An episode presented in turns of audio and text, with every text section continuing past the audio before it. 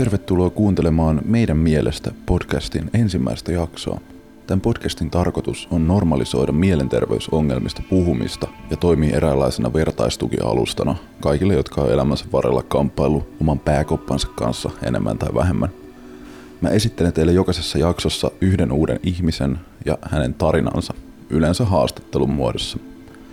Ennen kuin siirrytään ensimmäisen haastattelun pariin, niin mä tahdon esitellä itteni ihan pikaisesti. Eli mun nimi on Miko, mä opiskelen tällä hetkellä Laajasalon opistossa medialinjalla. Meikä tutustu mielenterveysongelmiin läheisemmin tuolla teini-iässä, kärsin silloin ensimmäisen kerran masennuksesta. Masennus on vuosien varrella toistunut sitten säännöllisen epäsäännöllisesti ja tuossa muutama vuosi sitten mukaan kelkkaa hyppäsi vielä toverin nimeltä paniikkihäiriö. Lääkityksen avulla homma on kyllä pysynyt sitten jokseenkin kasassa.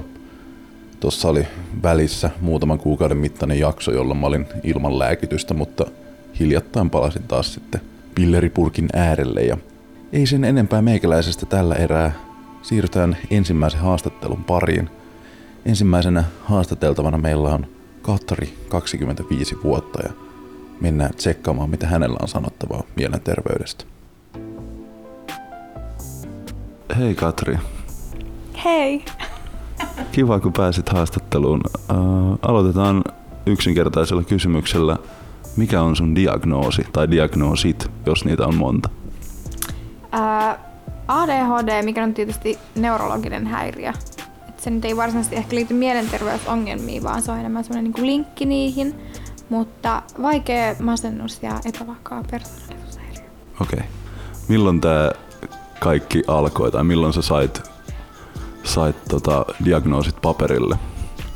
Varmaan mä oon ollut jotain 11 tai 12, mä oon ollut silloin vielä ala-asteella.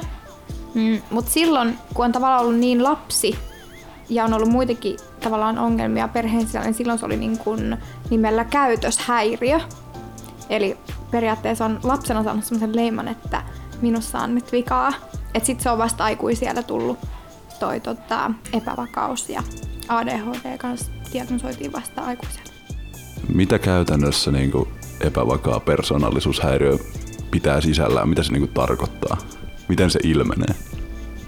No mä koen sen silleen, että tavallaan öö, mä en usko, että se eroaa hirveästi esimerkiksi kaksisuuntaista silleen, että on selkeästi semmoisia vähän maanisempia kausia, öö, jotka ei välttämättä kestä tosin kovin kauaa. Ja sitten on semmoisia tosi depressiivisia kausia. Mm. Ja tavallaan se tunneelämä ja elämä muutenkin on aika holtitonta. Ja se on aika moninainen tavallaan sairaus. Kyllä se hankaloittaa asioita hirveästi. Mutta se ei ole kuitenkaan semmoinen, niin että sulla on sivupersoonia ja sä tunnet itsesi niin täysin eri, eri ihmiseksi. Ei mitään sellaista. Että kyllähän se kuulostaa vähän semmoiselta hullulta, että epävakaa persoona. Niin tulee ehkä itselle semmoinen mieleyhtymä, että aa, joku psykopaatti. Mutta se ei tavallaan niin kun, muuta sua miksikään. Tai että niin kun, jossain narsistisessa persoonallisuushäiriössä tai psykopatiassa sä tavallaan muutut. Ehkä epävakaus on lähinnä sitä semmoista, että sun tunteet heittelee laidasta laittaa ja sä et aina ole ihan kontrollissa. Miten vaikeaa oli hyväksyä, että kaikki ei ole omassa pääkopassa ihan kondiksessa? No ei se enää siinä vaiheessa ollut kyllä hankalaa, kun periaatteessa sai sen persoonallisuushäiriödiagnoosin, koska kuitenkin suurin osa elämästä on mennyt siihen, että on ollut enemmän tai vähemmän vähän sekaisin. Et, et se oli vaan semmoinen, että aha, okei, että nyt mä pystyn tavallaan vähän duunaa semmoista researchia aiheesta, että et sen takia ja sen takia mä oon tämmönen ja tehnyt noita asioita. Et ihan helpottavaa.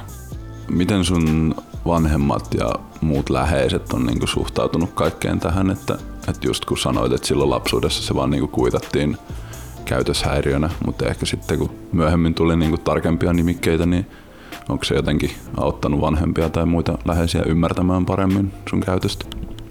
Kyllä nykyään siis, jos kertoo jollekin kaverille jollekin, tai tämmöiselle hyvälle ystävälle tai vaikka seurustelukumppanille, niin kyllähän se auttaa.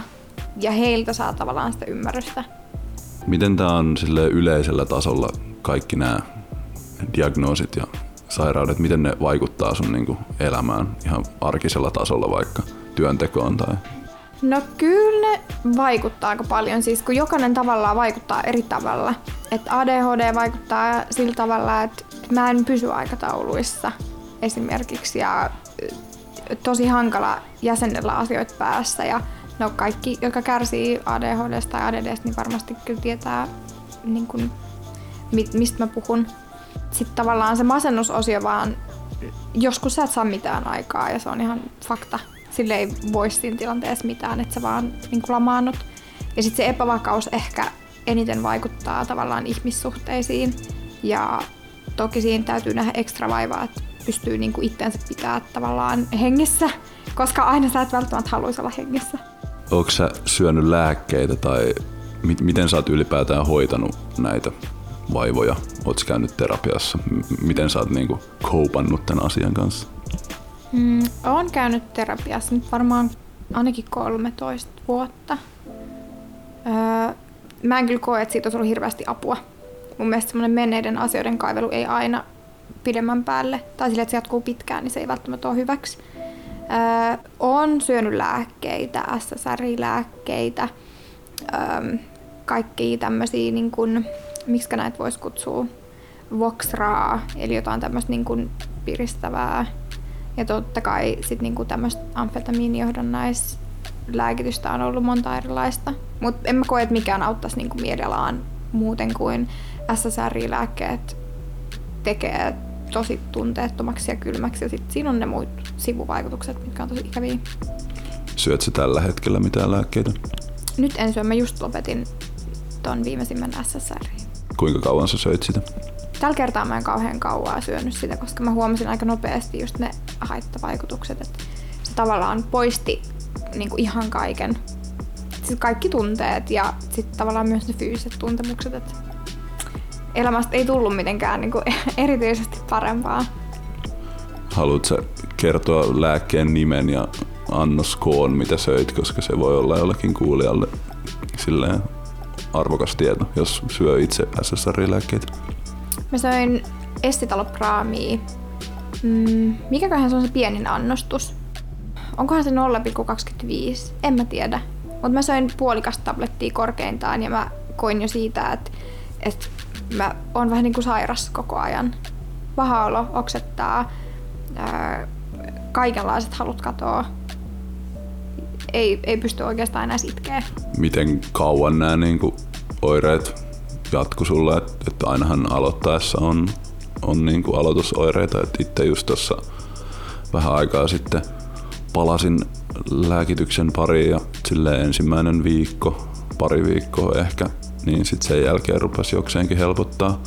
Mutta mikä niinku sun kokemus on, että kestikö ne sitä, sitä kauemmin vielä? Musta tuntuu, että ne kesti jotenkin, että ne ei missään vaiheessa loppunut. Et sen takia mä sitten lopetinkin sen lääkkeen, kun ei sit niinku pahoinvoinnista tullut enää sit, niinku loppuu.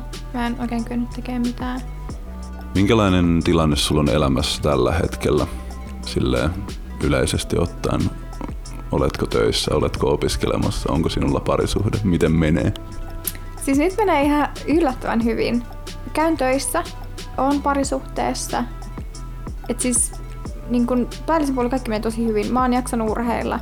Mä oon nyt tässä vaikka on ollut, öö, sanotaanko, että viimeiset kolme vuotta ainakin, viimeiset neljä vuotta on ollut semmosia tosi vaikeita, niin mä oon kuitenkin kilpaurheillut siinä koko ajan ja niin kuin tavallaan jotenkin pystytellyt hengissä. Et, et ihan hyvin menee niin nyt. Mutta oon kyllä mokaillut tänä aikana aika paljon. No, mokailua sattuu kaikille, mutta hienoa, että menee hyvin. Minkälaisia tulevaisuuden suunnitelmia tai näkemyksiä sulla on? Mitä sä haluat vielä saavuttaa, vaikka ton kilpaurheilun saralta? Mm, no just kilpaurheilussa ehkä se, että haluan niin kun nyt kokeilla uutta niin kun aluevaltausta, että vaihtaa toiseen lajiin ja katsotaan, että menestyykö siinä. Jos se ei menesty, niin se nyt ei ole mulle mikään semmoinen maailmanloppu, että kunhan yrittää tekee parhaansa. Mutta en mä oo oikeastaan, en mä uskalla kauheasti mitään semmoisia suunnitelmia tehdä, että, että ne ei usein ole pitänyt ne omat suunnitelmat, niin turha niitä mun mielestä tehdä, että vähän päivä kerrallaan. Mistä lajista mihin sä oot vaihtamassa? Mä harrastin ennen voimanostoa ja nyt mä ehkä toivottavasti ensi vuonna kilpailen fitneksessä. Varmaan bikinissä tai wellneksessä. Oikein lämmin kiitos Katrille haastattelusta ja kiitos sulle arvon kuulija siitä, että tsekkasit ensimmäisen episodin. Mä oon Miko. Tämä oli Meidän mielestä podcast ja me kuullaan taas seuraavassa jaksossa. Kiitoksia.